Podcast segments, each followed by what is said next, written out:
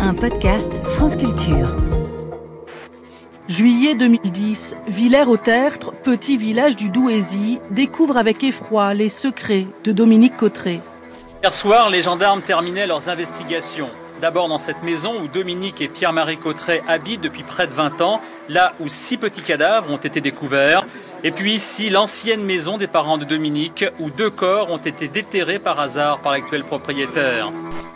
Mise en examen pour homicide volontaire sur mineur de 15 ans, 29 juillet 2010. l'aide-soignante a été placée en détention. L'affaire Dominique Cotteret échappe à la norme.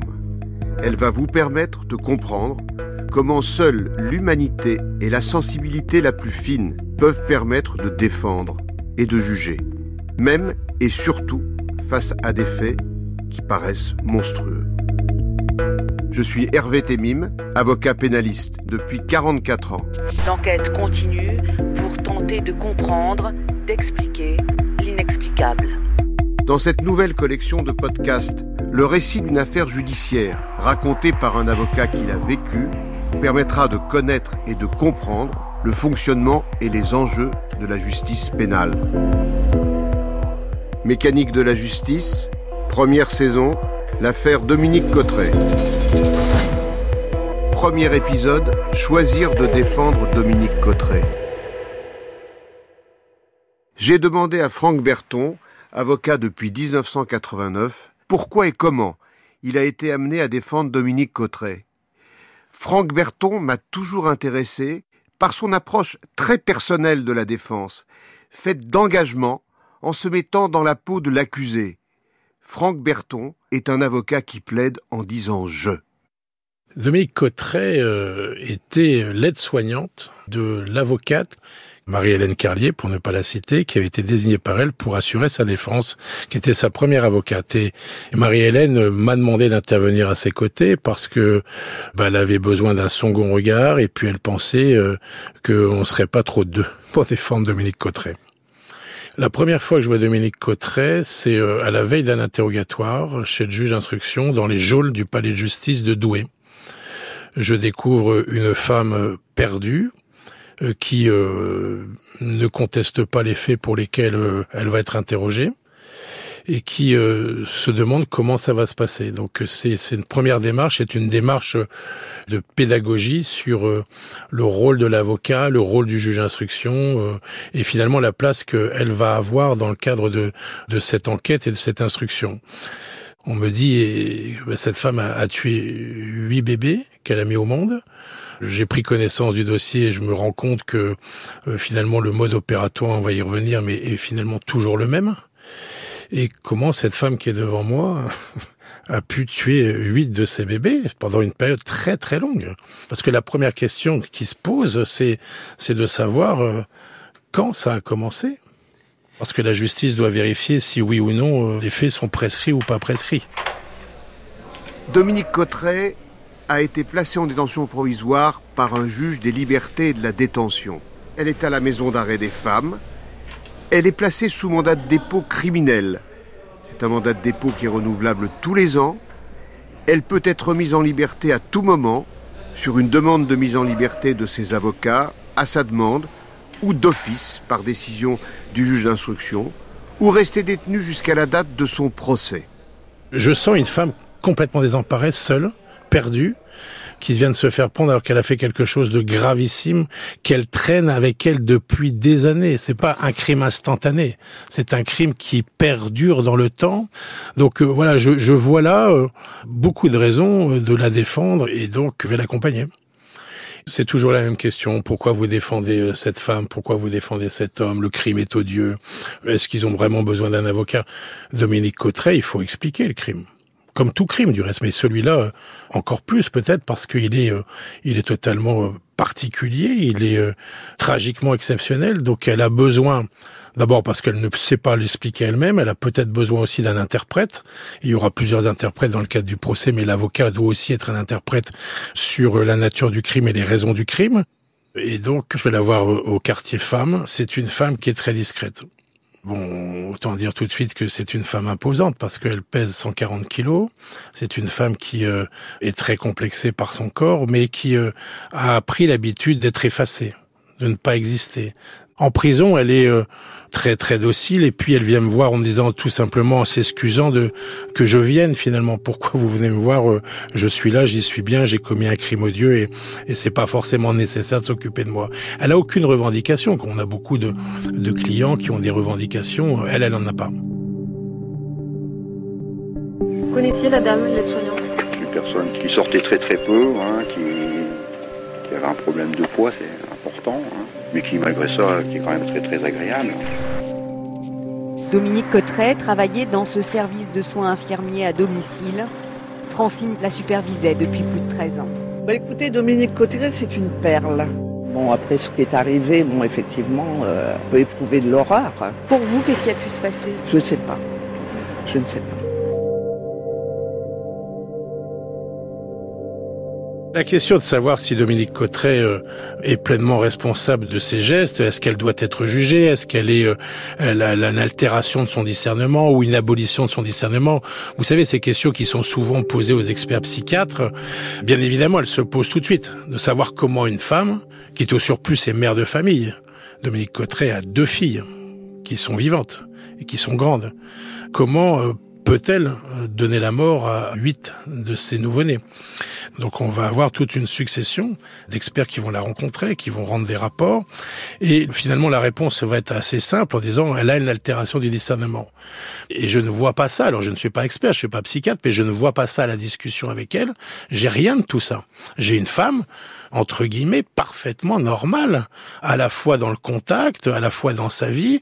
Je rappelle qu'elle était aide-soignante, donc euh, elle aide les gens à vivre, euh, à se soigner, et elle n'est pas là pour les tuer. Si on prend le, début de cette enquête et de cette instruction, en réalité, elle va tout de suite reconnaître qu'elle est l'auteur des faits. Et les questions sur l'explication et le pourquoi du crime ne sont curieusement pas posées immédiatement, comme si euh, c'était gênant. D'abord parce que je pense qu'elle s'est incapable d'y répondre. C'est un long chemin de compréhension pour elle comme pour les autres et comme pour son entourage. Donc on lui pose pas ces questions. C'est fur et à mesure et petit à petit que les questions vont être posées. Moi, je ne pose pas en qualité d'avocat la question à mes clients de savoir euh, finalement si oui ou non ils reconnaissent les faits, si oui ou non euh, ils sont coupables ou non coupables des faits pour lesquels euh, ils sont mis en examen ou renvoyés devant une cour d'assises. Là, Madame Cotteret, je la laisse développer son système de défense devant le juge d'instruction. Et elle va évoquer très rapidement devant le juge d'instruction les raisons de ces crimes. Et elle dira, mon père m'a agressé sexuellement depuis mon plus jeune âge, et donc euh, bah, les enfants était euh, le fruit, ou en tout cas je pouvais le penser, était le fruit de l'inceste. Et donc elle dira, je les ai tués pour cette raison-là. Le problème quand elle avance cette euh, cette raison, qui est une raison bien évidemment non pas excusable, mais c'est une raison qu'on peut entendre et qu'on peut comprendre, surtout dans le cheminement intellectuel qui est le sien, on a besoin de savoir si oui ou non c'est crédible. Alors on, on, lui demande, et c'est une question qui la gêne et à laquelle elle ne répondra pas euh, durant l'instruction, on lui demande mais quand cela a-t-il commencé? Quel est le premier moment où vous avez eu un rapport sexuel avec votre père? Vous aviez quel âge, etc. Et elle restera très évasive là-dessus. Et ça, c'est forcément quelque chose qui m'interpelle et qui interpelle le juge d'instruction, mais qui interpelle également le procureur de la République de l'époque de Douai, Monsieur Vaillant, qui suit énormément cette affaire, qui par exemple assiste à chaque interrogatoire, ce qui n'est pas commun. Mais il le faisait parce que l'affaire aussi est exceptionnelle. Sept mois après son interpellation, Dominique Cotteret aurait hier, devant la juge d'instruction de Douai, raconté son histoire. Elle aurait tué les huit bébés parce qu'elle ne voulait pas garder les enfants de ce père. Elle aurait également indiqué l'avoir prévenu après avoir tué le premier. On sait néanmoins aujourd'hui, grâce aux expertises ADN, qu'au moins six de ces enfants sont bien du mari de Dominique Cotteret.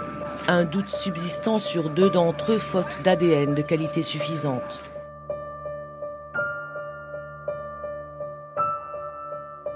L'instruction tout de suite va se poser la question de, de, savoir quel est le rôle du mari de Dominique Cotteret. Cet homme qui vit avec elle, qui est ouvrier, auquel elle prépare tous les matins sa gamelle pour aller travailler, qui donne l'impression d'être un couple uni, un couple avec deux enfants qui euh, vit dans une petite maison euh, de la banlieue de Douai, qui est un couple manifestement euh, qu'on peut rencontrer dans chaque village de France. Huit grossesses, comment ne voit-il pas que sa femme est enceinte? Première question qui est posée par le juge d'instruction par la justice.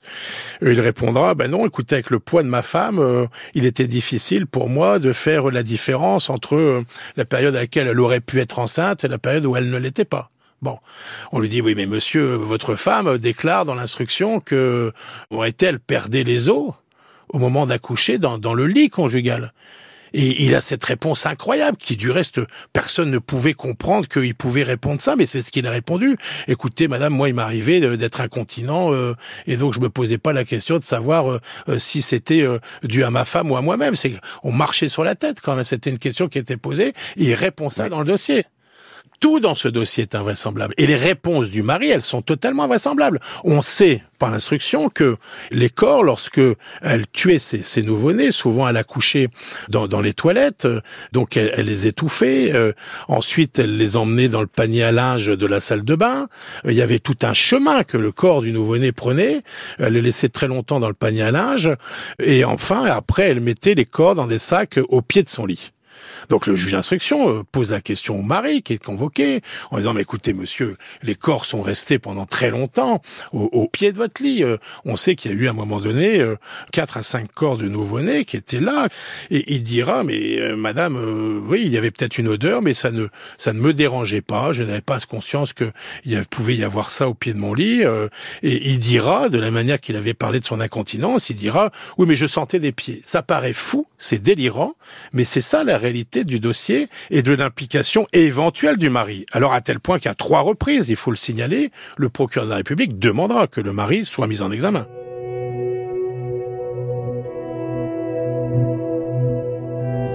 Vous savez qu'on ne veut rien, on ne veut rien. Je peux pas m'en vouloir, je peux pas en vouloir à ma femme, euh, c'est tout. Les faits, les faits, les faits, c'est comme ça. Le mari ne sera jamais mis en examen, la juge d'instruction, estimant que rien au dossier laissait penser que le mari était au courant des faits et gestes de sa femme, Nonobstant, j'ai envie de la multiplicité des faits, parce que, bon, sur une fois, deux fois, trois fois, là, on a huit reprises quand même, avec à chaque fois le même processus de dépôt des corps dans la chambre. Que sait-on de la vie d'une femme, de sa solitude, de ses démons Comment comprendre ce qui nous dépasse? Dominique Cotteret, elle, affirme simplement Ce n'est la faute de personne, c'est moi, seulement moi. Le premier combat que moi je mène dans l'instruction, c'est d'essayer de, comprendre à la fois sur le plan de la personnalité ce qui s'est passé dans la tête de Dominique Cotteret, mais aussi quand même compte tenu du nombre de corps, de savoir quand les faits se sont déroulés. Donc le premier combat, c'est un combat juridique que je mène sur la prescription en disant euh, on a découvert les corps trop tardivement, on peut plus poursuivre cette femme. C'est trop tard. On l'a découvert parfois plus de 20 ans après les faits, et donc c'est trop tard. Et alors, il y a tout un débat juridique qui va se mener, même jusqu'à la Cour de cassation, puis haute instance judiciaire française viendra dire non, en réalité, il n'y a pas de prescription dans cette affaire, elle doit être jugée pour ses faits. Pour la Cour de cassation, les grossesses de Dominique Cotrez ont été masquées par son obésité, un obstacle insurmontable aux poursuites judiciaires, justifiant la suspension du délai de prescription. En matière criminelle, c'est une première. Ni le mari ni l'entourage de Dominique Cotrez n'ont jamais rien soupçonné. Face au juré, elle répondra seule de ses actes. Donc là va s'instaurer un troisième débat, le débat qui consiste à savoir ce qu'on va faire de Dominique Cotteret dans l'attente de son procès. Elle reconnaît les faits, elle les explique. Plusieurs experts viennent dire qu'elle a l'altération de son discernement. J'obtiens sa mise en liberté. Et donc elle va être placée sous contrôle judiciaire dans l'attente de son procès après deux ans ou un peu plus de deux ans de détention provisoire. Le procès va pouvoir avoir lieu, un procès lourd et haletant. Comment juger Dominique Cotteret Et comment la défendre? Qui est-elle? Est-elle responsable de ses actes? Pourquoi a-t-elle agi ainsi? Et comment est-il possible que son mari n'ait rien vu, rien su?